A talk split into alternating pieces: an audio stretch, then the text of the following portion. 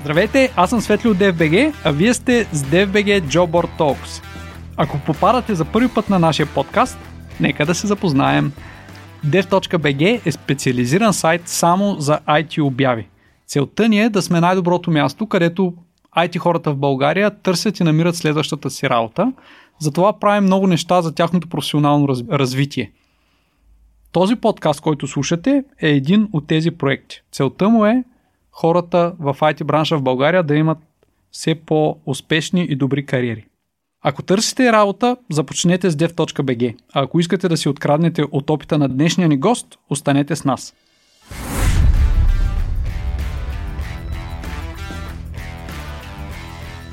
Специални благодарности за четирите компании, които правят този подкаст възможен. MentorMate е компания основана и ръководена от софтуерни инженери, които са създали гъвкава и автентична среда без излишна бюрокрация. С други думи, в MentorMate може да имаш кариера без бъгове. Всички свободни позиции в компанията са отворени за дистанционен или хибриден модел на работа. В MentorMate имате възможност да работите и като контрактор. KBC Shared Service and Digital Development Center е част от KBC Group, една от водещите финансови институции в Европа. Ocado Technology разработва системи и решения от световна класа в областта на роботиката, машинното обучение, симулацията, прогнозирането и маршрутизацията, контрол в реално време и други. Ampeco е българска продуктова компания, която разработва клау-базирана софтуерна платформа за управление на зарядни станции за електрически автомобили. Платформата на Ampeco се използва за управление на над 40 000 зарядни станции на 6 континента.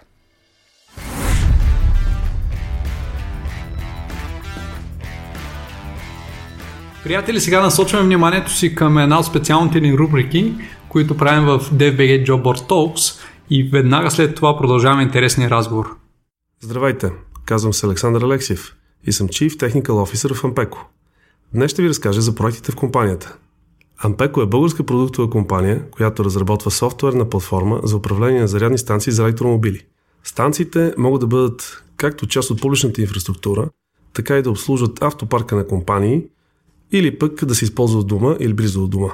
Нашето софтуерно решение е изцяло клауд базирано, т.е. ние не създаваме софтуер за самите зарядни станции, а за облака, чрез който станциите се свързват с платформата ни.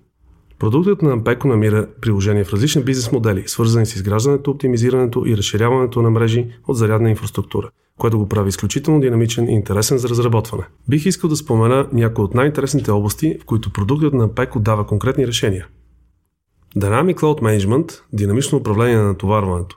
За да обясня по-добре какво представлява то, ще дам реален пример за прилагането му. Компания решава да осигури на служителите си електромобили. За целта на паркинга на офис градата желая да бъдат инсталирани 20 зарядни станции. Проблемът, който възниква е, че сградата не е предвидена да поема такова натоварване, следствие на което при едновременно зареждане на всички 20 места електрическата инсталация няма да издържи. Решението на Ампеко помага да се разпредели това натоварване – така че електромобили с приоритет да получат максимален заряд, а такива, които престояват по-дълго или имат по-малка батерия на електромобила, например, да бъдат зареждани с по-низки мощности. Друга проблемна област, която е особено важна за свързаността на зарядната инфраструктура и се покрива успешно от софтуерното решение на Ampeco, е така наречения роуминг. Той позволява на шофьори на електромобили да зареждат своите превозни средства на зарядни станции от различни мрежи, използвайки един единствен профил – за да може да се случва това, ние внедряваме разнообразни протоколи, които помагат на операторите на зарядни станции да комуникират с доставчиците на електромобилни услуги. Това са само част от комплексните решения на платформата на Ampeco, които показват, че продуктът ни е операционна система за бизнеса на нашите клиенти и доказват позицията ни на глобален лидер в електромобилността. Благодарим ви и приятно слушане на епизода!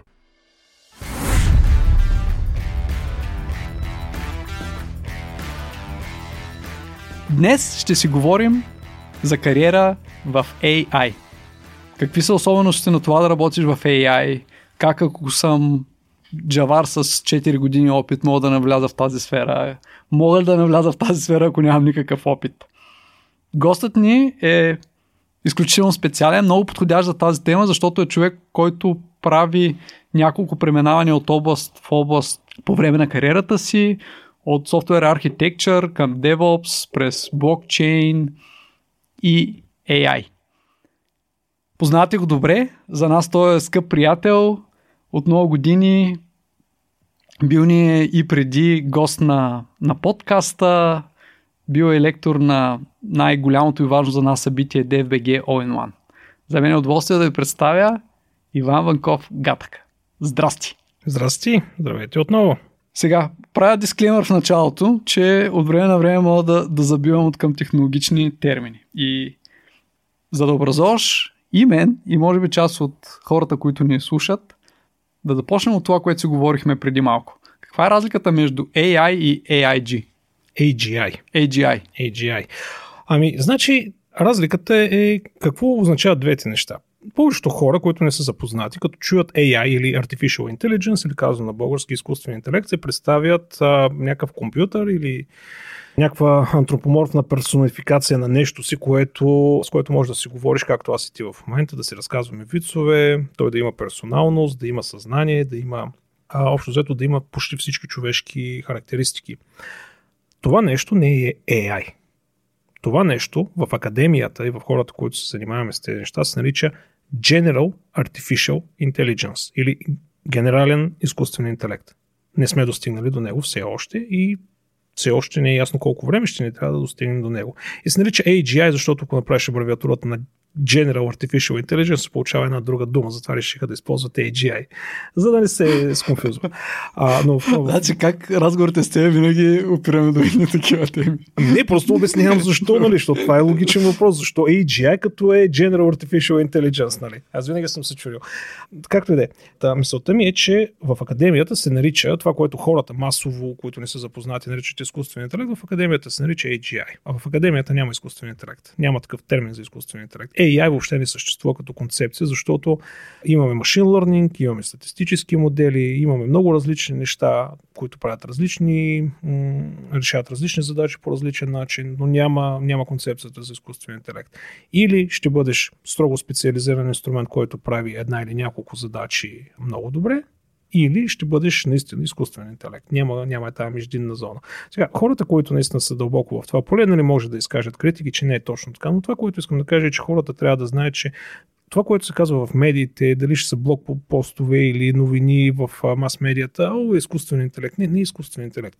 В голямата си част това, което ни бива представено за изкуствен интелект, са нищо повече от серия специализирани инструменти, които вършат задачата много по-добре от човек, но една специализирана задача. Те не могат да правят различни задачи. Те са натренирани на една задача. Дали ще бъде да разпознават текст, дали да генерират някакво съдържание, дали да променят по някакъв начин съдържанието и серия от такива инструменти се закачат един след друг, така наречения пайплайн, за да получиш някакъв готов продукт. И това няма нищо общо с изкуствения интелект, с генералния изкуствен интелект, който имаш съзнание, а, имаш а, правилно разпознаване, т.е. ти осъзнаваш, нали, че всъщност си, да кажем, айде жив. Имаш а, мислене, имаш история, имаш, да кажем, емоции, дори и други подобни неща. Така че това е едно уточнение, което е хубаво да се споделя все повече и повече, защото хората остават с фалшивото впечатление, че разбираш ли, изкуственият интелект вече го има.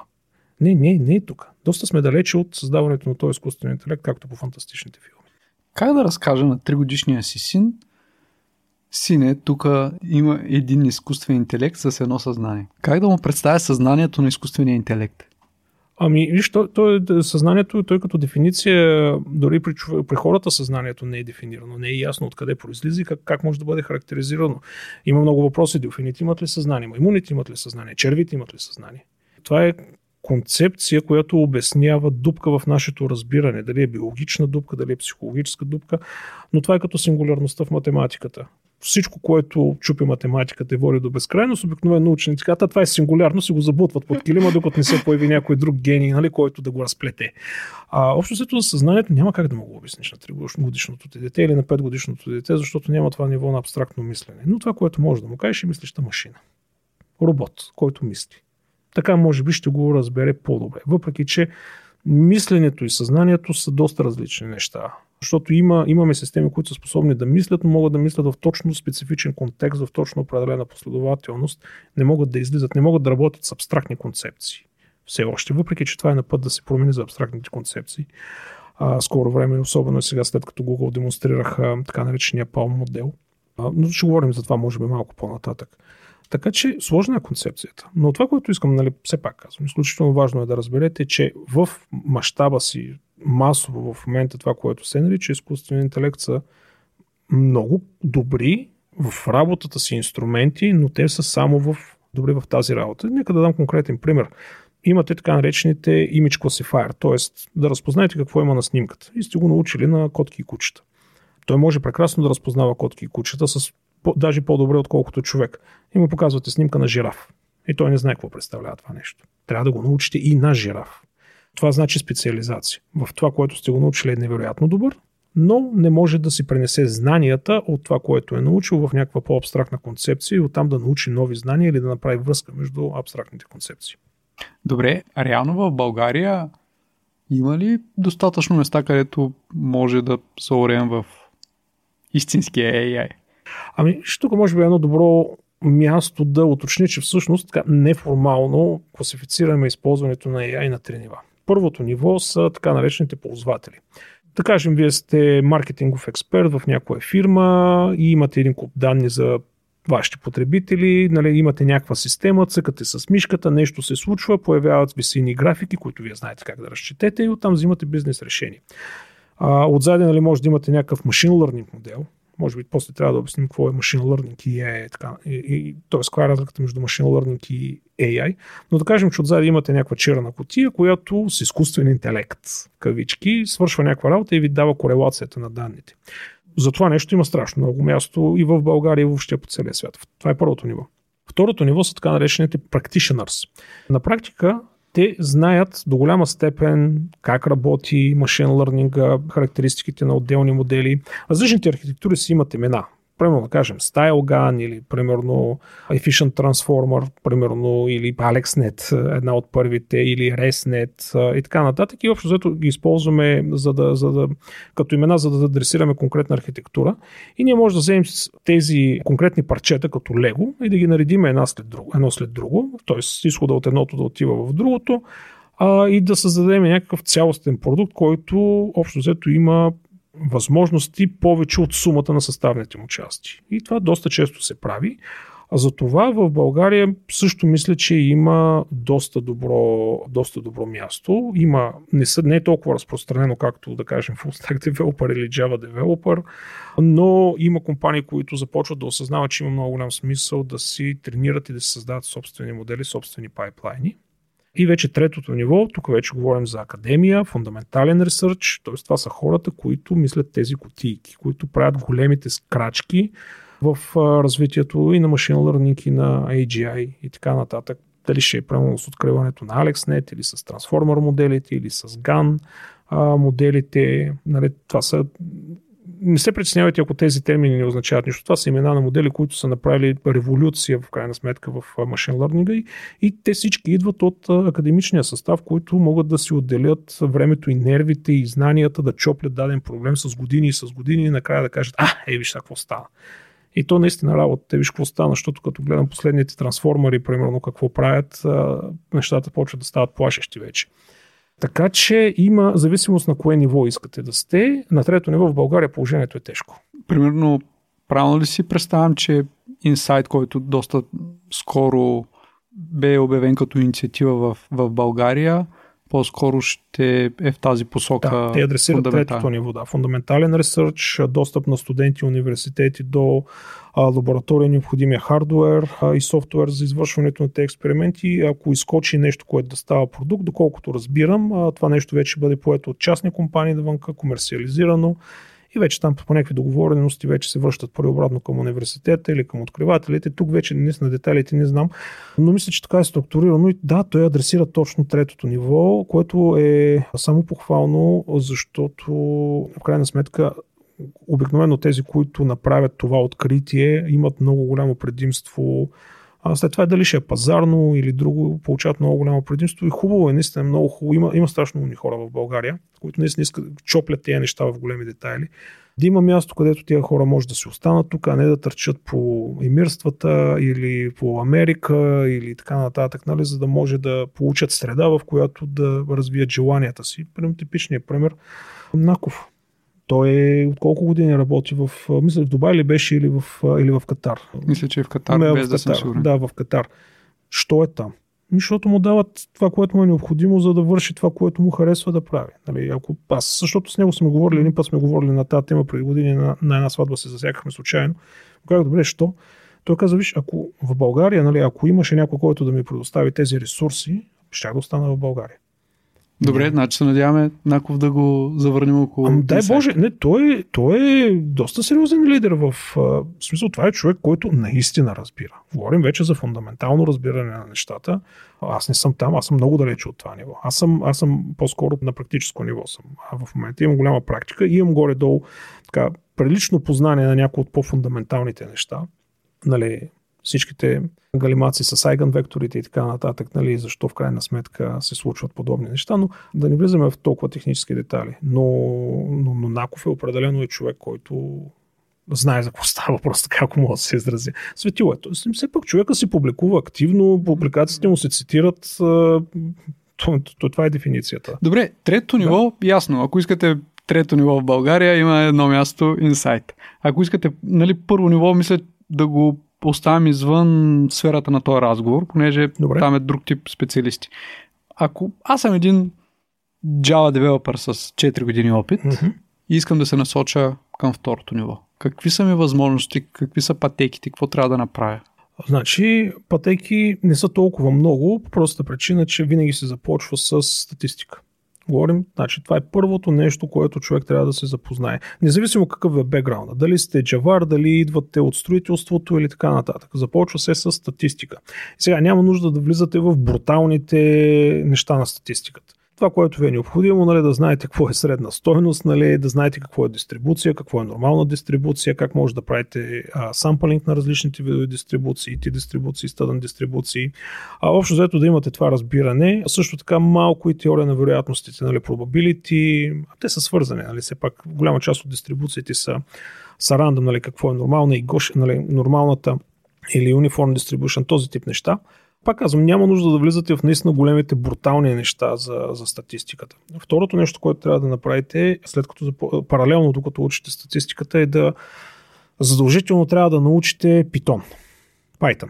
Езика Python. И то трета версия. В така се случи, че а, на практика, айде да не кажем 100%, но да кажем 90% от всичко, що ще го видите в Machine Learning е базирано на Python. Има малко MATLAB, има малко Air, тук там е изкача нещо друго по-екзотично, но идеята е следната. Машин learning е много, изчислител, много тежко по отношение на изчисленията. Всичко на машин learning, между другото, се пише на C++. Само, че хората, които са занимавали с C++, знаят, че той интерфейса му за работа, той за разширение е малко по-сложен.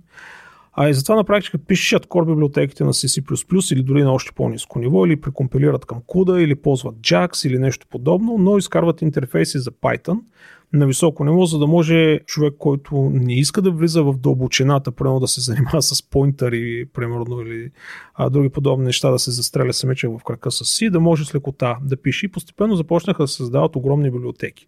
Тоест, трябва да знаете Python, но пак ви казвам, не трябва да го знаете в безумици. Тоест, сега, примерно, неща като Django не, са ви интерес, не, не, не ви интересуват. Трябва да знаете синтакс. Променливи операции в променливи операции с масиви, цикли, функции, предаване, връщане на параметри, логични, логически операции, аритметика, малко с класовете и това е. И общо взето нищо сложно. Нали, в крайна сметка, ако имате деца вика една година работа с Java, буквално ще ви отнеме, айде да кажем, седмица, нали, да го научите питона на ниво, в което вече може да го използвате. И след това вече започва използването на конкретни библиотеки. Примерно NumPy е една библиотека, която задължително трябва да я научи, защото това е фундамента на абсолютно всички изчисления, които се извършват в момента в а, Machine Learning. И на практика дори новите библиотеки, първо да кажем JAX, е нещо изключително смислено направено, той използва същите апита. Той не ползва NumPy, но ако сте свикнали да работите с NumPy, с лекота ще може да работите и с JAX. Другото, което трябва да научите е така наречената Panda, Pandas. Това е също един инструмент, който пък е супер полезен, когато имате таблични данни, да може да ги чекнете, филтрирате, сортирате, нормализирате. Аби, общо взето, Абе не е SQL, но може да правите наистина изключително комплексни манипулации, защото вижте, при голяма част от работата е, в смисъл нормалният флоу какъв е. Значи ние имаме някакви данни, Няма значение какъв е типа на данните. Тия данни ние първо трябва да ги изчистим от глупости, след това трябва да ги нормализираме, след това вече трябва да почнем да ги подготвяме в формат, който е подходящ за модела, машин learning модела, който ще използваме и вече там дали ще тренираме или дали ще правим инференс или нещо подобно, това вече са други процеси. Но въпросът е, че огромна част от този процес на събиране, изчистване, нормализиране на данните се извършва точно с тези библиотеки. Трябва да се научите да го правите. Просто трябва да се научите да го правите. Не е сложно, Просто отначало е малко културен шок, нали, все пак ако идвате от Java, нали, силно типизиран език, нали, с класове и така нататък, да влезете в нещо, което е много така близко до функционално. То не е функционално програмиране, процедурно програмиране, но с един много по-интересен синтакс, защото той е оптимизиран за кратко писане, да можеш да правиш много комплексни операции с кратко, с много, малко, с много малко код. Това като научите статистиката и бавното, нали, и нормалното боравене с данни и тяхната нормализация, след това вече трябва да започнете, нали, моята препоръка е да започне да, да, да учите как се използва. Тук искам да отбележа как се използва едно нещо наречено Scikit-Learn. Това е една библиотека, която има в себе си много различни модели. Дали ще са support вектор машини, KNN моделите или други подобни. Да почвате да правите следното. Вие си взимате някакви данни, с Python, с Panda, с NumPy си ги а, нормализирате, вкарвате ги в Scikit-Learn и примерно пускате KNN. KNN е K-Nearest Neighborhood алгоритъм. Това е много, много, много, много стар алгоритъм, изключително ефективен, който на практика може да каже да групира нещата. Нещата, които са еднакви по някакви характеристики, да ги групира на едно място и да каже, аха, значи е, това нещо е в този клас. Примерно вие му давате айде, KNN за снимки не е добър вариант, но все пак давате му примерно снимки, той казва, аха, това са снимки на кучета, това са снимки на котки, това са снимки на малки деца и просто ви ги групира. На практика вие в момента нали, на този етап не си задавате въпроса как работи KNN или как работи support вектор машината. Вие просто трябва да закачите вашите данни, които сте взели, нормализирали и вкарали в scikit-learn. Като почнете да вадите смислени резултати, т.е. като сте си натренирали модела, което между другото може да стане на домашен компютър, дори на Chromebook буква. Не, на Chromebook няма да стане, но на, да кажем някой лаптоп за 800 лева е достатъчно силен, за да може това да ви свърши работа. В момента, в който почнете да получавате някакви резултати, почвате да си задавате въпроса как работи. Как работи КНН алгоритъма. Има страшно много информация. Тук вече започвате да се задавате въпроса как конкретно работи този алгоритъм. Добре, разбирате го. КНН се обяснява за 15 минути. Ако имате желание, най-добре е да си го напишете и самичък. Няма да бъде толкова бърз, както имплементацията на Scikit-Learn, но ще научите страшно много по отношение на написането, ще почнете да придобивате усещане как се случват нещата. След това минавате на същия подход, но примерно използвайки support вектор машините в Scikit-Learn. Правите си нещо, дали ще е регресия, дали ще е класификация, Шоплите го, опитвате го, докато не получите правилния резултат, т.е. докато не сте го натренирали, след това почвате да, да четете информация как работи. Сега, тези неща, които казах, KNN и Scikit-Learn, те даже не са и машин learning модели, те са си най-обикновени статистически модели. И те са изключително лесни, но са изключително ефективни. За много проблеми, за много проблеми все още те са едни от най-добрите алгоритми.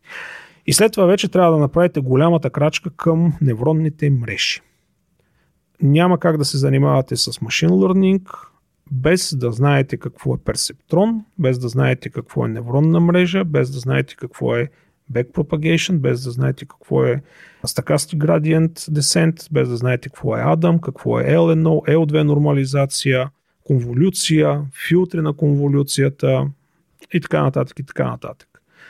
Тоест, използвате scikit-learn и канана просто за да почнете да добивате някакъв усет как се случват нещата и след това трябва да скочите в невронните мрежи. Няма лесен начин за влизането в невронните мрежи. Откъдето и да го фанете, ще е вярно.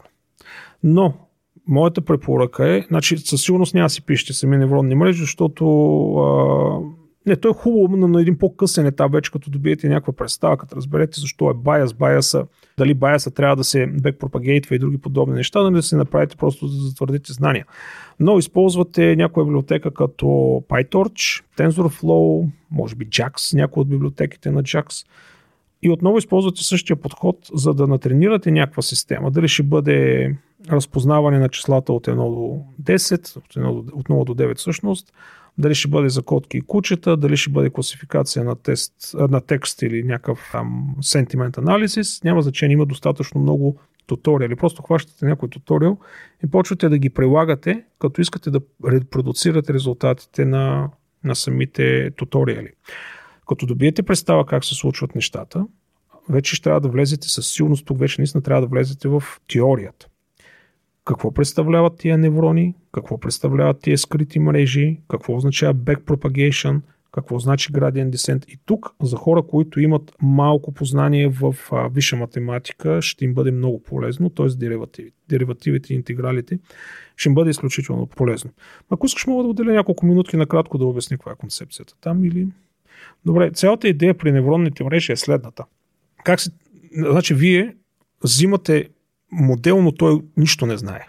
Той е абсолютно произволен и няма да ви даде никакви резултати. Имате процес на учене. При което какво се случва? В класическия вариант, вие имате, да кажем, 1 милион снимки и знаете много добре коя снимка е на куче, коя снимка е на коте.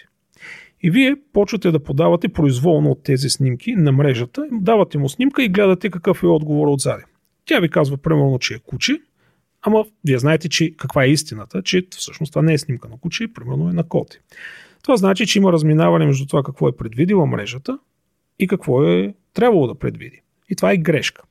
И тук вече, използвайки а, математика, се прави така наречения backpropagation, т.е. грешката започва да се връща назад по мрежата от изхода към входа и започва да променя вътре ини параметри, а, които са параметрите на самите неврони, така че те при следващото пускане на подобна, на подобна снимка да са по-близко до истината. И това като го повторите няколко милиона или милиарда пъти, зависи от проблема, в един момент самата невронна мрежа става, намира правилните параметри вътре в себе си, така че дори да покажете снимка, която никога не е виждал, но е снимка на куче, системата ще каже правилно, че е куче. Това е процеса на трениране. Това е тежката част в машин лърнинга. Това нещо отнема най-много ресурси.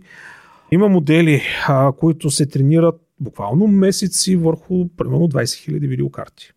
И това, е, това са истински цифри, нали? 20 000 видеокарти един месец. И си копата. Хубавото е, че след като натренираш модела, след това можеш да го използваш. Подаваш си му снимка и просто гледаш какъв е изхода. Ти не тренираш. Няма го този процес на връщане, за, за смятане на грешката и на градиентите, обратно го няма. Този процес е много бърз. Това се нарича инферанс. Тоест, когато вече използваш мрежата, за да ти дава конкретни а, резултати, без да те интересува грешката, т.е. Без, да, без да я учиш повече. И общо взето това е нормалният процес. Това е така наречения supervised learning или как, как се превежда на български supervised learning? Контролирано учене, защото имате нали, тази снимка е куче, тази снимка е коте. Тоест, вие казвате къде е грешката. Има и други системи, които са unsupervised, т.е. остават и ги сами да се оправят. Примерно GAN моделите, General Adversarial Network са точно такива. Там просто им фърлят едни снимки и той почва да се учи самичък. Те изискват още повече изчисления, но пък създаването на така наречения дейтасет, примерно всички тия милиони снимки с кучета и котки, нали сещате, че някой трябва да ги събере от някъде. Някой трябва да, да ги провери дали, наистина са кучета и котки, защото ако почнете да му подавате снимки на жирафи и казвате, това е, примерно това е самолет, е, тя машината ще, ще, ще, ще, ще мисли, че е самолет. А това, между другото, е страхотен проблем в машин learning създаването на тези дейтасети. Страхотен проблем е. Това винаги е едно от най-времеемките неща. За щастие, в последните години се създадаха така наречените стандартни дейтасетове, дали ще е ImageNet или нещо подобно, където а, много хора или компании или асоциации нали, под формата на партньорство, дарения и всевъзможни инициативи се правят едни огромни стандартизирани дейтасетове, с които вече може да се тестват различни модели. Може ли тук да, да? да вмъкнеш малко обяснение на различните роли? Тоест, аз спомням, когато си ние в DFBG JobBoard имаме специализирана секция за, mm-hmm. за Data Science mm-hmm. обяви и още като я създавахме, беше голямо чудене и то не е само вътрешно в екипа, ами и говорейки с специалисти. Нали, някой казва, то трябва да е AI, други Data Science, трето Machine Learning. Използвам случая да, да благодаря на Сергио Data Science Society, че ни помогна тогава с, с малко knowledge. Обаче, влизайки тази сфера, всъщност какви са ролите и за различните типове задачи? Ами да, значи виж, ти имаш Data Analysis, Data Science и Machine Learning инженер. Това е общо взето, което го има. Нали, AI инженер е равносилно на машин learning инженер. Сега, Data Analysis, това е човек, който от някъде са му дадени данните. Той не се занимава с филтриране, агрегация, big data или каквото и да е било. Той просто прави анализ. Той търси шаблони вътре в а, и корелации, използвайки различни инструменти, за да изкара някакъв инсайт спрямо данните. Дали ще е поведение на потребители или каквото и да е било. Това е дейта анализ. Тези хора, важна, отговорна работа, те трябва да имат добри познания в статистиката. Но не трябва да имат, на практика не трябва да имат познания в машин learning в такива големи детайли. След това имаш Data Science. Сега, работата е, това е вече работа на Data Science. Той трябва да намери начин как да аугментира, т.е. да промени някакви данни, да ги подготви под форма, която вече той или дейта аналист, аналиста или машин learning инженера може да използва. Защото представи си, че наскоро някъде бях попаднал на една статия, че данните за клиенти на Walmart в Съединените щати е минала 25 байта. Което е доста сериозно количество, но има предвид, това, е неструктурирано, това са неструктурирани данни. Тоест не е ни тия релационна база данни. Нали, 25, okay. Да. Корелациите не са директни. В смисъл, ти нямаш релация foreign key, primary key, както примерно при релационните данни. Примерно, ако трябва да намериш, да асоциираш, примерно, ти имаш някакъв документен запис някъде, за да го асоциираш с определен човек, ти не можеш да го направиш директно, ти трябва да правиш търсене или корелация, а, за да можеш да видиш, аха, този Джон Майкъл ли е този Джон Майкъл с тази кредитна карта, който си е купил палатка нали, и туба с бензин преди а, два месеца. А, не, не ти е директна връзката. Тук е, това, е, това е работата на Data Science, Scientist. Не само. Нали, тук малко специализирам, просто опитвам се да дам малко по, как да кажа, по-конкретен пример, за да, да не съм абстрактен, да разберат хората, но неговата работа е той събира тая неструктурирана информация. Може да не е само от Walmart, може да има задачата от някъде да му е гепил данните на Walmart и да е гепил данни от, тя знам, Amazon, примерно, и да се опитва да ги да направи корелация между тях. И там се започва едно чекнене. Си е голяма гимнастика, между другото, изисква страшно голяма креативност. Много, естествено, трябва да се запознат с статистиката, трябва да си доста добър, между другото, в програмирането, особено с тези библиотеки. И не рядко се налага да си наясно и с Big Data. Въпреки, че Big Data принципно не е пряко свързана с AI, имайки предвид с какви мащаби вече се работи, нали, с AI и с ML имам предвид, имайки предвид с какви мащаби данни се работи последните години, Big Data си става на практика де-факто изискуемо за всеки един uh, data science. И това е неговата работа. Има някакви данни, те може между другото са различни видове, може са снимки, може са текст, може са аудио, може са документи в PDF, може са документи в PDF като снимка или като текст и така нататък. Той трябва да намери механизма по който да прехвърля тази информация в нещо, което останалите хора нататък по линията могат да, да консумират. Или, респективно, той пък да си направи останалата част от линията.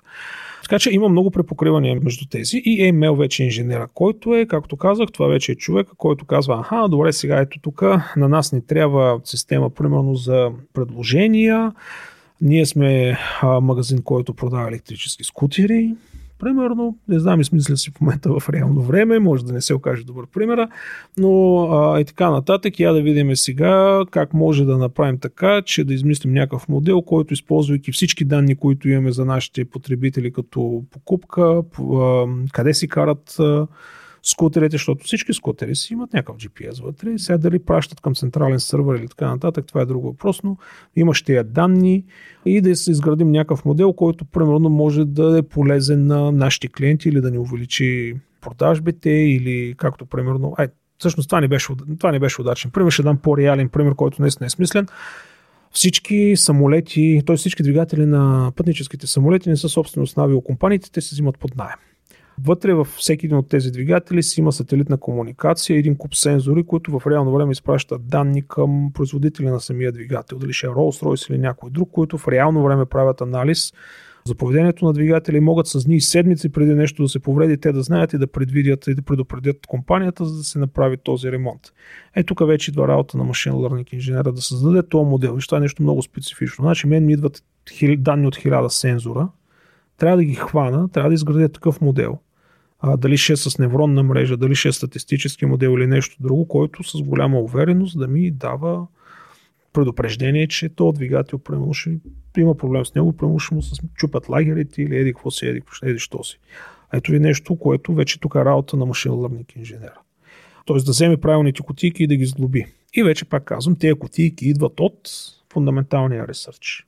За щастие, последните 20 години има, е 20 не точно, но последните 15 години има безумен а, скок в машин лърнинга, страшно много академия, страшно много пари се наливат в нея, много открития се направиха, много добри практики се създадаха. Това, което искам да кажа е, че има много такива кутийки, които може да хващаме и да се нареждаме. Има много има повече от един начин да решиме даден проблем, използвайки машин learning и то най-често е невронни мрежи, между другото се използва, но не винаги. И може да комбинираме. Представи си, че си кариер коуч, mm-hmm. а пък аз съм Java developer 4 mm-hmm. години опит. Как да разбера за себе си дали е моето нещо? Понеже, окей, всеки AI, AI изглежда интересно, нормално е, но като специфика на работа или кои въпроси да си задам, какво да имам в предвид, за да знам дали да тръгна в тази посока? Между другото, много интересен въпрос. Ами, само, че не мога да се сетя за директен, примерно, ако, нали, такава серия от логически въпроси и отговори, ако това да, ако това не. Трябва да видиш дали трябва да опиташ. Трябва да опиташ. Хубавото е, че в момента има страшно много модели, които са натренирани буквално с няколко команди. В смисъл, ако знаеш прямо как се работи с Git, примерно, или а, и малко Python, може от, прямо от GitHub да се свалиш много, много сериозни модели, примерно за генериране на съдържание или за разпознаване на текст или за класификация или за каквото и да е било, е да си го пуснеш пред тебе, а буквално и да си поиграеш а, с него. Най- най- за да си поиграе. Извинявай, може би е mm-hmm. доста тъп въпрос. Не, поради въпроси. не е техническата ми подготовка, обаче за да си поиграе с него, трябва да мина пак през тия стъпки, които казах в началото. Не, това Python, са. На... Okay. А, да, да, да, да, в смисъл конкретно, виж при тези натренираните модели, да, трябва да знаеш малко Python, за да може все пак да си го инсталираш и да си го пуснеш. Okay. Трябва ти малко Python, все пак трябва да имаш някаква базова представа. Нали? Не може да си абсолютно неук, но, но не трябва, трябва да си между, едно, между ниво 1 и ниво 2. Трябва ти малко Python знание, малко NumPy знание, много малко и общо заето това е. Нали, за да си вземеш такъв натрениран модел, който някой може да е прекарал дори месеци нали, в тренирането на този модел. Е къде. Примерно може да си вземеш GPT дериватите, правилно на GPT моделите, които са тренирани с, там струва милиони. Там буквално струва милиони долари на тренирането на този език. Не ти можеш да си го свалиш и да си работиш с него. Сега GPT-J, примерно, на нормална машина трудно ще го свалиш, защото ти изисква видеокарта с 40 ГБ RAM памет и други подобни неща, но има и по-малки варианти. Просто трябва да почнете, вижте, като всяко друго нещо. Няма как да знаеш дали това е твоето нещо, докато не пробваш, докато не опиташ. Тук, тук си спомням предишния ни разговор, който водихме пак в, в това студио с теб Експериментите, експериментите. Експериментите, да, приемете го като експеримент. Не е необходимо да, да се тормозите, че не разбирате в детали как работи. Вижте дали просто ви е интересно да разберете как работи. Ако отговора е да, тогава започвайте по този път. Ако отговора е не, отидете и направете експеримент с нещо друго и вижте дали то ще ви грабне. Аз, между другото, това го дам. А, на, с Кобрат Полев имаше едно интервю преди. Не, не знам къде го гледах преди много време, но ми се направи едно впечатление. Той разказваше за детството си и каза: Виж, баща ни ни хвана и почна да ни води по различни места. И аз вика, като влезнах, вика в залата за бокс, нещо викаме грабна. Нали, като дете mm-hmm. говорим за няколко. И от тогава, вика, не съм си, нали, не съм си отказал, не съм си помислил за нищо друго. И, и той, както виждаш, се разви доста сериозна кариера. Сега, критици колкото искаш, че бил паднал от Кличко. Да, има колко световни. Както и да не да, влизаме да, в тази тема, човек е успешен безспорно. Нали? По-добър боксер е от мен. така че нямам право да го критикувам. Но а, въпросът е, ето, ето, това е един много добър пример. Трябва да пробвате да видите дали ще ви грабне като всяка друга работа, когато нали, тя, тя има един такъв романтичен, нали, AI има един такъв много романтичен прочет в обществото, разбираш ли как едни хора нали, правят едни фантастични неща, имате предвид, че в реалността си работата като ML инженер е доста рутинна, доста чакане, има доста голямо количество фрустрация, доста често трябва да се занимавате с доста странни как да кажа, ситуации, решения, също така изисква огромно количество хардвер, който обикновено човек не може да си купи. Нали, говорим за DX системи, A100 системи или 100 новите системи на Nvidia или TPU-та на Google или с 3090 може да я ползвате, за да си учите и за да си играете. Ако искате да правите нещо сериозно, дори с 4.3090 нищо няма да мога да направите. На Nvidia, за хората, които са запознати, това е най-високата, най-мощната потребителска видеокарта в момента на пазара, A3090. Тя бледне пред специализирания хардвер, като A100, H, особено H100 или TPU-тата на Google, които работят в клауда. Бюджетите са големи, скъпички са така че и там вече започва да скачаш и ти пишеш неща. Сега как ще си прехвърля всичките тия данни, примерно от тук до там, защото имам примерно 2 терабайта данни, трябва да ги прехвърля от другия край на океана, защото ти пилотата до голяма степен са обикновено в Америка. Има и малко и в Европа. Или примерно на Nvidia а100 или H100. А, нали, и, и, и стигаш до, до, до, до такива ситуации, нали, където хора физически взимат твърдите дискове, слагат ги в кола или в ван и физически ги карат до дейта центъра и там ги слагат физически. Да, да, той Амазон си има такава услуга, между другото. Идва си едно бушче специално направено за това, с натъпкано с това дискове. Не, закача оптика към, към, към тебе. Или може дисковете ага. да пъхаш в него и той се тръгва обратно, влезе в дейта център и там ги налива, защото иначе ще отнеме месеци, години, за да прележиш данните. Но примерно това е нещо, което много не се говори, но из, нали, не го и мислиш, обаче в един момент нали, може да ти спъне, да ти забави работа с няколко дни или няколко седмици в някои случаи. Но това е, както и да е, това е един, един много специфичен пример. Но има, има, има много, как да кажа, има, има много рутина, има много мудност, докато направиш това, което искаш да направиш. Защото ти правиш, искаш да експериментираш с някакъв модел. Добре, хванал си, примерно ще правиш нещо наречено, примерно някаква вариация на GAN, просто да обясня, GAN означава Generative Adversarial Network. Това са системи, които могат да генерират изображения, най-често изображения, и последните поколения всъщност го правят на качеството на професионален иллюстратор. Тоест, вие може да му кажете, примерно, искам да ми нарисуваш заек и той ти рисува заек. Искам да ми нарисуваш заек в викториански стил и той ти го рисува. Нали, това са така наречените GAN Networks. Е, сега дали ще е Diffusion или други подобни неща, това са детайли, няма значение. Но да кажем, че искате вие да си направите нещо подобно. Хубаво, пишете го прямо на PyTorch, пускате тренирането. Тренирането е бавно. През това време, което в някои случаи може да отнеме седмици, както казах, преди да разберете дали работи, може да отнеме седмици трениране, нали, вие трябва да се занимавате с нещо друго. Сега, разбира се, може да се захванете с друга версия и да пускате паралелно от другите модели, нали, да си направите итеративно, докато една седмица едното работи или няколко дни, вие пускате други, ама да, ама това цената скача страшно много, защото вие трябва да наймете такъв хардвер допълнително и ако имате бюджета, компанията, ако ви го пусне, прекрасно, кажете ми къде работите, да дойда и аз.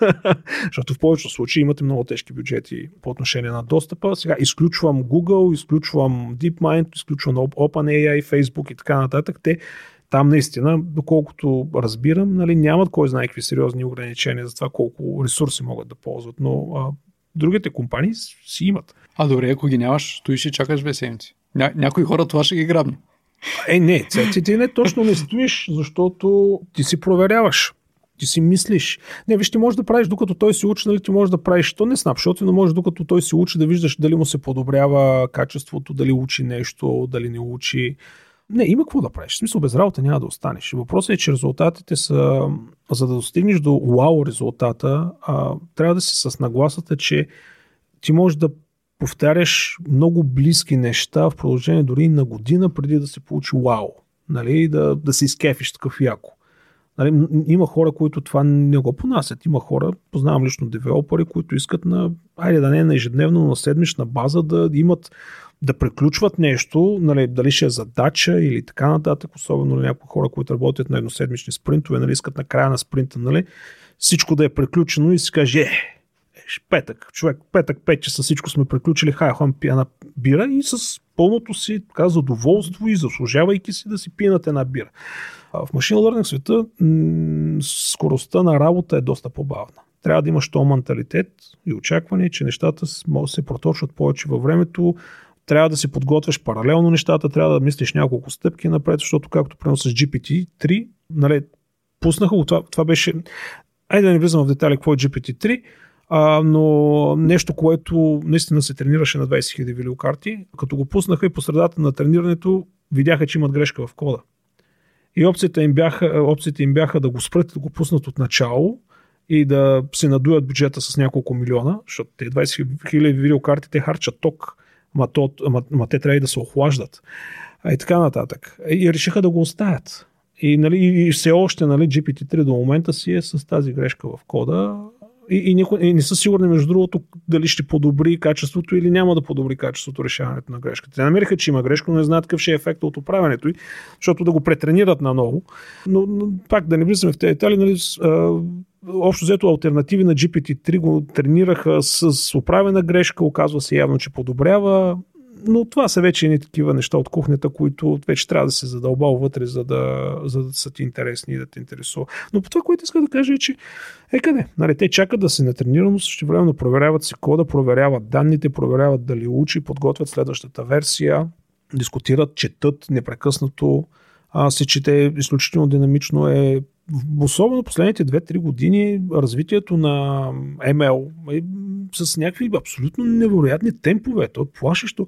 Само преди, аз не знам кога ще звучи този подкаст, но да кажем преди две седмици се, се пуснаха PAL моделите, пусна се дали версия 2. Това са, това са доста сериозни неща, които, как да кажа, обикновено преди отнемаше, да кажем, години преди да се пусне подобно нещо, сега имаме по две на, седми, по две на месец. Нали, такива големи. Така че пробвайте, интересно е, на мен лично ми е интересно, защото наистина се правят неща, които са много близко до, до, до, до научната фантастика. И мен това ми харесва. И сега, пак казвам, нали, моята практика като ML е, е основно практичен, т.е. второ ниво, а, и имам теоретичните познания нали, за, за да мога да разбера академичната работа. Ако искате наистина да станете много добър нали, на второ ниво, в един момент трябва да започнете да, да, да имплементирате модели от а, публикации. Тоест, излиза публикация. Тоест, за хората, които не са запознати как стои въпроса, значи да кажем Google или DeepMind или OpenAI или Facebook измислят някаква нова архитектура, да кажем ново поколение GAN мрежи или някаква оптимизация върху трансформерите и те публикуват научна публикация, в която описват нали, какво правят, защо го правят, как го правят. Понякога пускат и код, понякога не дават код, понякога дават и моделите, понякога не ги дават, но става въпрос, има някаква публикация, която дава горе-долу ясна идея какво се опитват да направят. И ултимативното упражнение, ако искате наистина да, разберете дали сте, да, какво ви е нивото, е да вземете такава публикация и да си направите имплементацията на тази архитектура, която е описана в публикацията самички. Успеете ли го? Значи сте стигнали много, много, много, много високо ниво и вече минавате от 2 към 3, т.е. вече минавате към... А, спокойно може да се замислите за, специфик, за специализация в а, фундаментален ресърч, ако искате. Но по-хубавото е, че нали, ако това нещо успеете да го направите, вие като практичен ще бъдете още по-ефективен, защото първо може да имплементирате най-новите модели доста бързо, което ще ви е предимство пред всички останали. А второ ще може да... Им, ясно е, че имате необходимите знания, за да може да си гърчите моделите. Не, не, наричаме го изнасилване, нали, да си изнасилвате моделите както си искате. Защото наистина в много случаи се започват Абе, буквално с чук, нали, в, да, да, да, да блъскаш моделите, да мога да получиш резултата, който искаш. И, и работи. Мисля, правим го, защото работи. И така. Аз пак много се разпреказвах. Значи, спри, спираме, моля се, спираме. Да. За разлика от предния епизод, където много стърчахме извън темата, тук мисля, че сме пък 100% в темата и, и колкото повече мълча този епизод, толкова по-добре. Ама добре, ма не, защото аз като почна да говоря, нали, те хората стават, тръгват си, аз продължавам да си говоря и така ако, нататък. Ако искаш да питам, дай да питам нещо, нали, да, да, Добре, okay. да има смисъл, що съм долу ясно. не, не, не, а, колко са, говорим с теб от време на време за за важността на сертификатите. Нали? Ти от, от една страна си човек, който има 4 значки IBM шампион, от друга страна предния епизод си говорихме и аз бял вау, нали, че ти всъщност със средно образование и един от малкото хора в индустрията, които всъщност казват да, това, че нямам тапията, ми дава някакви спирачки. Как е в... Ако искаш, може да разкажеш малко повече за твоята история. Ако искаш, разкажи директно нали, в AI света, колко важно е да имаш документа и колко важно е да, да можеш да гърчиш моделите. Да, значи, да, наистина аз съм със средно образование, а, френски язик. Средно специално, ако трябва да сме точни, средно специално. Така ми се стече живота, че не записах университет. А, определено не съм от а, тези, които казват, нали, университета е ненужен, нали, с пълна загуба на време, а, или смятат, че липсата на, на висше образование е предимство. Мисля, има колко западни там лидери и звезди, дето нали, ги хвалят, че бил отпаднал от университета, па направо мултимилиардна компания. Ама пропускаш факта, нали, че той се махна от университета, ама майка му, примерно, била изпълни... в изпълнителното бюро, на... изпълнителен директор на IBM и навил IBM да инвестира 300 милиона долара рисково в компанията му, плюс достъп до всички IBM инженери. И, има значение от университета. Нали, ако се завърши университет, не, Абе, да, да ти кажа честно, до човек. Има, има университет. В смисъл, да, някои университети могат да ти дадат повече възможности от други, но, но, но всичко е до човек. Да, това, което искам да кажа, висшето образование е важно. Изключително важно е. Аз не го завърших не защото не исках или се правя на много умен или не, не знам си какво, просто така ми се стече живота. Не можеше да учи и да работи, беше невъзможно за мен през тези години. Сега активно се замислям дали да не запиша нещо. Защото да, в програмирането много години, а, нали, аз бях девелопер в България и така нататък. Нали, хубавото беше, че в този сектор в България никой не го интересуваше дали какво си завършил, а какво можеш. Нали, всички знаете, има примери за затворници, строители, бивши военни, полицаи и така нататък, които влизат в сектора и се справят много добре. Кой с какво образование, дали ще е дизайнер, строител, инженер, и общо взето нали, там се загуби малко нуждата от това нали, аз да изкарвам формално образование, защото имах уменията, виждах, че се съди нали, по умения, не по китап. Но в един момент обаче, като започнеш да специализираш или в някои точно специфични сектори, се оказва, че липсата на висше образование може да бъде бездумна спирачка. И конкретно за AI, аз ще ви кажа, ако искате да влезете в някои от по-големите компании, никой няма да ви обърне внимание, ако не сте завършили нещо свързано с компютър сайенс, ML, AI и така нататък, още автоматично, като си подадете CV-то, там машин learning системата, която го определя, просто ще ви схвърли още на, на нулево ниво. Така че в това отношение е важно. Дори да сте завършили висше образование, ако не свързано, прямо завършили сте бизнес отношения, международни економически отношения, нали, пак нали, няма, да, няма да мине номера, така че специализирайте. Така че трябва. Никога не съм смятал, че изкараното висше образование е загуба на време. Няма как, няма такъв вариант. Отделно контактите, отделно рутината, която се създава там и така нататък са, са, са много важни неща. Така че на мен ми пречи в момента и между другото точно това, че нямам висше образование, ми удари няколко безумни спънки, т.е. два пъти ми удари много сериозни спънки в кариерното ми развитие. И само да уточня, нали ти казваш IBM шампион. Uh, IBM шампион е титла, титла, която се дава на хора, които не работят в IBM.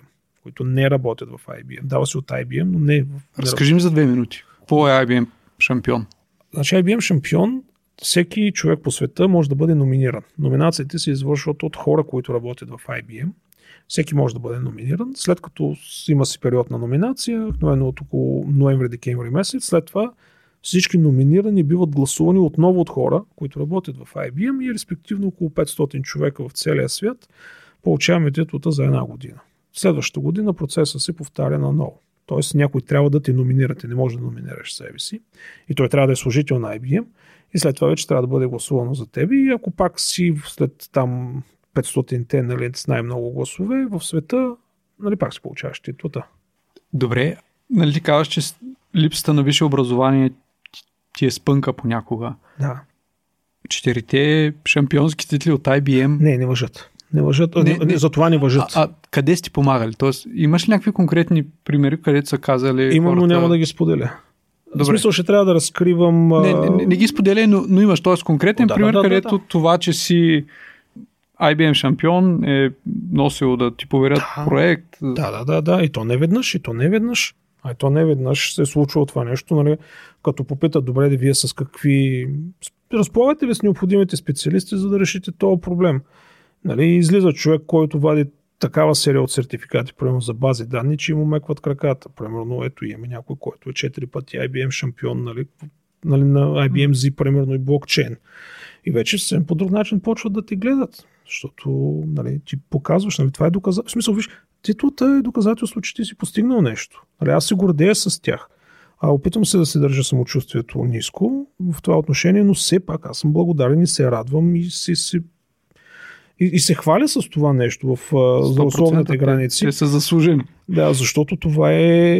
Да, отваряло е много врати. А отделно има един куп други така, по-дребни привилегии, на, да кажем, на като връзки, като контакти, а, които можеш да осъществиш. Нали, различни врати се отварят, които са малко по-затворени групи дали са технологични, дали са инвеститорски и така нататък. Нали, различен вид врати се отварят, когато имаш този тип титли, защото все пак само 500 човека в света сме и само двама българи ги сме държали тази титла.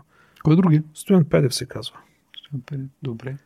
Ще върна на една тема, която по-рано в разговора само зачекна за мъничко, за в началото на разговора всъщност фалшивия AI, това, което се представя като AI, обаче реално. Не, то не, не е фалшив, просто е разминаване в дефинициите, нали, очакванията на хората. Как могат хората, които са се насочили в тая посока, да го разберат на ниво обява? Тоест, за кой тип нещо става въпрос. А Може ли на ниво обява или трябва да по-скоро да е проучване с какво се занимава повече компанията, от профила на компанията или пак на интервю трябва да, да пита повече човека? Значи, ако не можеш да си го разгадаеш от обявата или нивото ти е неподходящо за тази компания, или компанията не е подходяща за теб. Така ще го кажа, съвсем сериозно. Okay. Ако ти наистина не да разбираш нищо от темата и видиш някаква обява, не можеш да я разбереш, значи трябва да понаучиш още малко. А от друга страна пък, ако компанията не знае как да си, как да си опише какво точно им трябва, дали им трябва Data Analysis, дали им трябва Big Data, дали им трябва Data Science, дали им трябва Machine Learning Engineer, дали им трябва нещо друго, им то тази компания не е много ясно какво прави. В смисъл, явно те не са наясно какво правят. Така че, дете се вика, трябва да е любов от пръв поглед. Значи, като се видите, като се харесате, като се емнете и така. И, нали, така, да тичате, подскачайки към залеза, нали, докато така. А, общо взето това е цялата работа. Но а, изключително перспективно е, изключително перспективно е полето. Пак казвам, хора, опитайте се и заплащането е доста добро. Перспективите са много големи. В един момент обаче трябва да започнете да специализирате. Нали, хубаво, ясно е, че трябва да научите а, до голяма степен как работят невронните мрежи, но след това всички невронни мрежи работят по един и същи начин. Въпросът е, че начина по който са закачени вътре връзките по какъв начин вие изчислявате грешката, така наречената loss функция. Тоест, колко, колко далече от истината. Нали, в случая на между, кой, който казах в началото между кучета и котки, това е лесно. Нали, защото имате буквално бинарен а, изход, или едното или другото. Да, да, има, има модели, които имат няколко милиона възможни изхода. Как определите ли това е голяма грешка и трябва много да си променя параметрите или мъничка грешка и не трябва много да се променя параметрите, защото ако много се промени параметрите, пък ще почне да бяга повече от истината. Нали? И, и, и цялото това нещо вече се наричат така наречените архитектури. Колко скрити слоя, дали се ползват някакви нормализации, има ли residual connections, каква е loss функцията, какви са данните, които влизат, имаме ли някакви други такива по-специфични неща и, а, и вече на практика в един момент ще се наложи лекичко да специализирате в генеративни модели. Т.е. това са модели, които създават съдържание. Дали ще е изображение, дали ще е аудио, дали ще е видео, дали ще е текст, дали ще е нещо друго. Няма значение. Той го генерира. Нали, него имате от друга страна, имате класификационни модели, които казват, аха, това е клас А, клас Б, клас С, нали, това са чушки, това са домати, това са мръсни чорапи и така нататък. Нали, нали, общо взето имате регресионни модели. Тоест регресионните модели, те пък ви дават, как да кажем, те не ви казват да или не, те ви казват Моя може някъде по средата. Или казано по друг начин, може да ги питате каква ще е цената на долара а, спрямо еврото утре. И той няма да ви каже да или не, защото няма смисъл този отговор. Той ще каже примерно 1,58 или 1,63 или така нататък. Сега, тук да? са ми казали Митко като продуцент, винаги когато си говорим за финанси, да кажа, не приемайте това като финансов съвет. Не, значи виж, това е първото нещо, което почти всеки един човек, който почне леко да навлиза в ML и да се опита да научи а, машина, която да му предвижда стоковия пазар или Форекс пазара.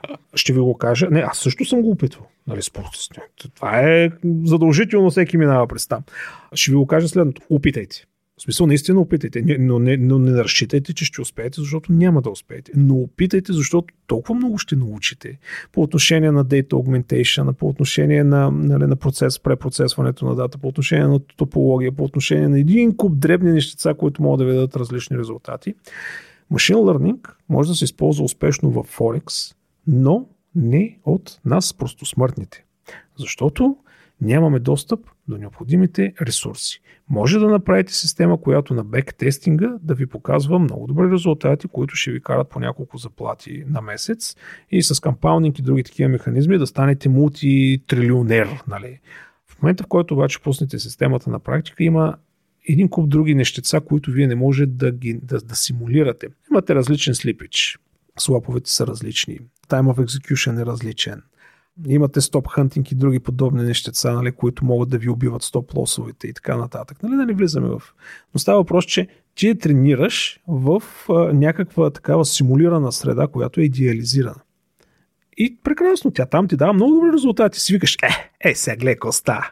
Нали, Митко Калджиев ще ми пее на рождения ден, нали, и ще хвърлям пачки във въздуха, нали. Ще му бръснем мустака. Да, ще му бръснем мустака, примерно. И пускаш го на, истински, на истинска среда и много дребни девиации, които се получават между симулацията и реалността, са достатъчни да ти щупят системата защото тя е свръх оптимизирана. Това е един много сериозен проблем в машин learning, така наречения overfitting. Тоест, прекалено много се е научил за точно определена среда и лекичко да мръдне малко средата. Примерно имаш лек слипич. Слипич е когато искаш да купиш на една цена, но просто ти се забавя малко заявката заради мрежа или нещо подобно и купуваш на малко по-различна цена. Тоест заявката ще се изпълнява една секунда по-късно, но на малко по-различна цена. Това се нарича слипич в а, търговията. И дали машината си казва, аха, ще купя на 1.31.775, нали, но тя купува на 1.31.770. Али, и, и това, между другото, е достатъчно да обърка целият алгоритъм, какво, какво се случва по дяволите.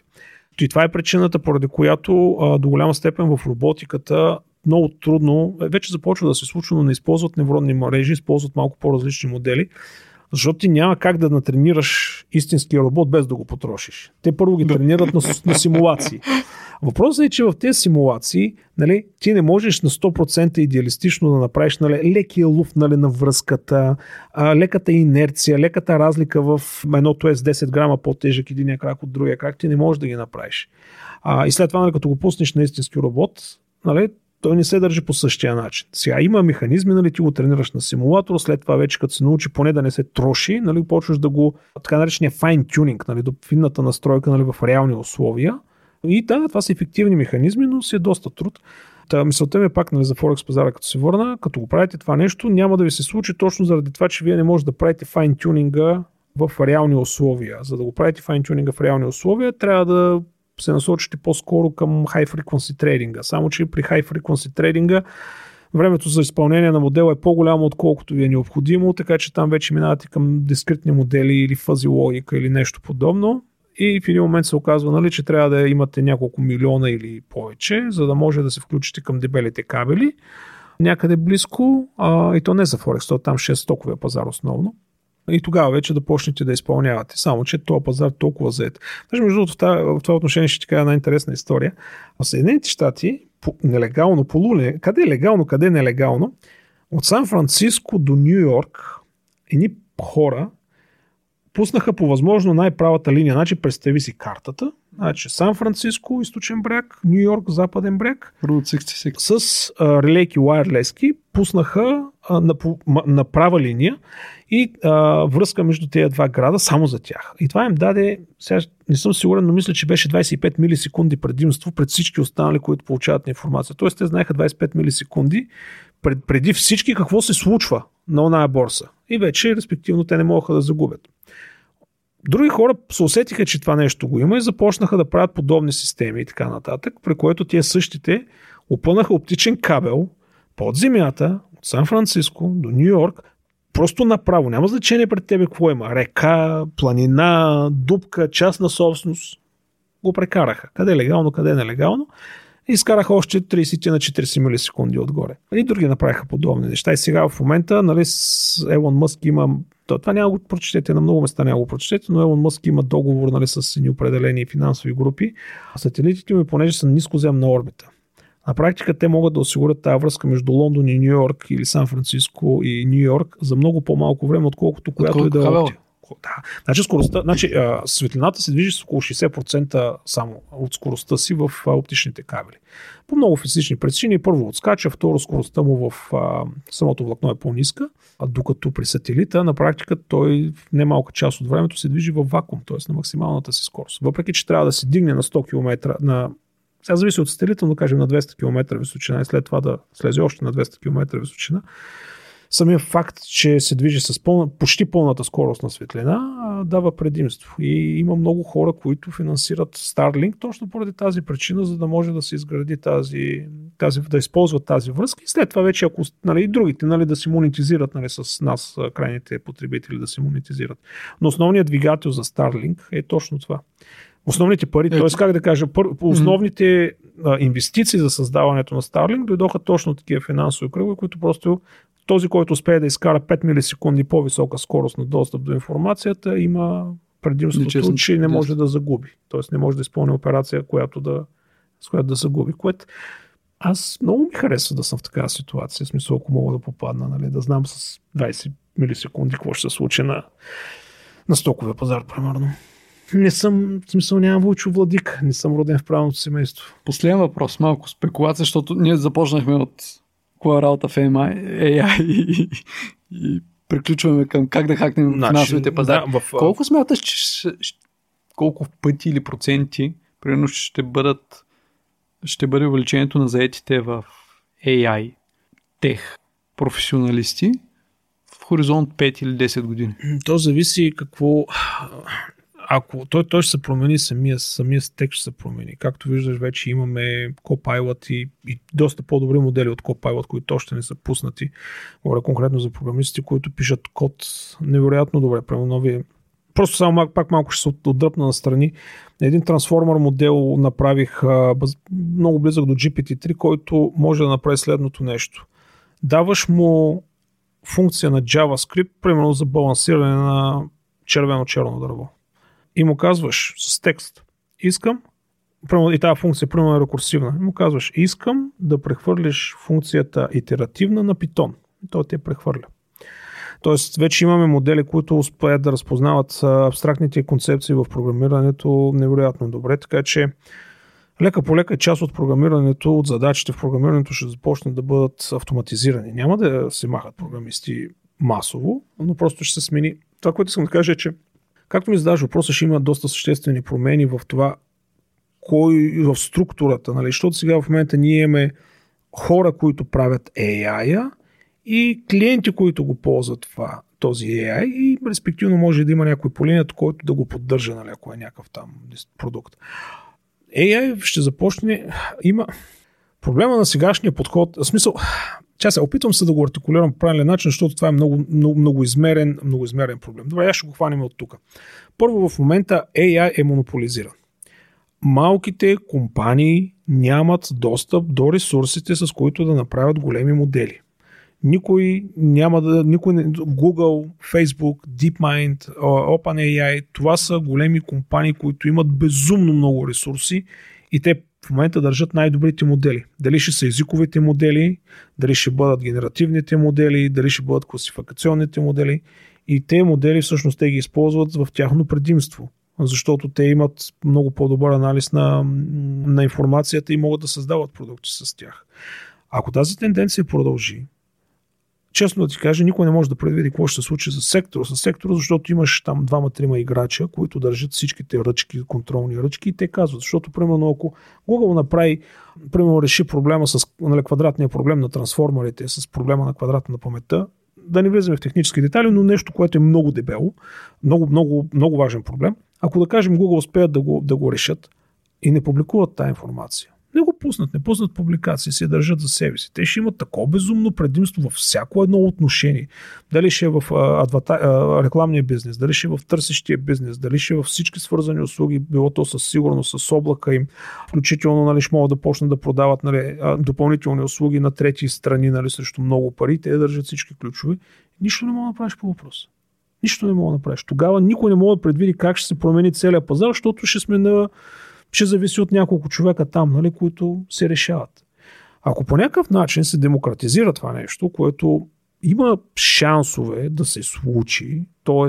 Нали, някакси различни, дори да не на държавно ниво, да кажем в много различни държави, различни институти, както този, който се прави тук, или лаборатории към научните институти или по-големи честни компании в държавите, нали, по някакъв начин придобият възможността да използват този хардвер ефективно, тогава Промените ще бъдат доста интересни, защото голяма част от ниско квалифицираните работи ще бъдат автоматизирани и един човек, ниско квалифициран, ще върши работа на 5 ниско квалифицирани или на 6 ниско квалифицирани.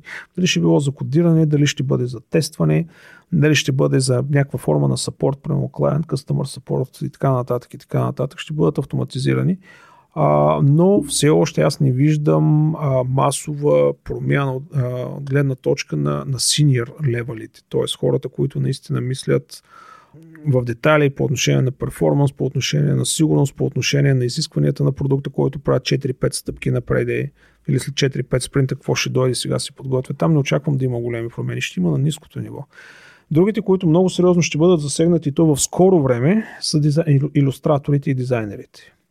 Ако, т.е. защо, нали, да обясня какъв е контекста. Преди около седмица се пусна един модел наречен Дали 2. Дали на името на художника. Втора версия, при който може с думи да напишете искам а, да ми нарисуваш зайк детектив, който седи на пейка в парка, четейки вестник в викториански стил. И той ви го рисува. Рисува го като истински иллюстратор. Или искам космонавт на плажа а, с а, примерно стил 60-те години. И той ви го рисува. Много голяма част от иллюстраторите ако а, зависи под какъв модел ще бъде пуснат дали две, защото в момента той е затворен в компания и не, се, не е пуснат на свободен продукт, но зависи как ще го пуснат, а, има голяма вероятност, голяма част от иллюстраторите да то не е точно да се изгубят работа, да се наложи да се преквалифицират мъничко, защото на практика той ще им генерира съдържанието, те трябва да го, не знам, да го дооформят, да направят колаж, защото това нали, генерира тази композиция, но примерно ако трябва да е в контекста на някакъв друг колаж или така нататък, нали, няма да може да го направи все още. Ще има леки промени. Но ти ми казваш, сега въпросът ти беше следващите 5-10 години, как виждаш, че ще се случат нещата? Виждам, че ниското ниво, т.е. Нали, джуниор, стажанти и така нататък, ще из, изисква все по-малко хора да вършат работата, която в момента ние класифицираме като джуниорска. Синьорството почти няма да има някаква, кой знае каква съществена промяна. Ще започнем да разчитаме на все повече помощ от различни системи по отношение на тестването, end-to-end тестинг, API тестинг и всякакви други такива тествания и ще се появят все по-добри и по-добри асистенти, които да фиксират, т.е. да ни помогнат при рутината при писане на код, болер рейтинга, рефакторинга и този тип неща. Не очаквам да имат драматични, той кой знае колко драматични промени. Драматичните промени ще бъдат от друго естество. Ще бъдат от гледна точка на общество, ще бъдат от гледна точка на ценности, ще бъдат от гледна точка на контрол. Добре. С тая открехната врата на края. Мисля да приключим този разговор. Благодаря ти много. Надявам се на слушателите да е било адски полезно. На мен лично ми беше такова и много интересно. Скъпи приятели, ако подкастът ви харесва, може да се абонирате в канала, в който ни слушате. Ще се радвам и на някой добър рейтинг. Ако се насочите към Machine Learning и AI като професии, знаете къде се обявите на dev.bg. Огромни благодарности на компаниите, които ни подкрепят, за да може този подкаст да стига до вас. MentorMate, KBC, Ocado Technology и Ampeco. Надявам се да успяхте да си откраднете от опита на, на Гатака. Това беше всичко от нас за днес. Чао! Чао!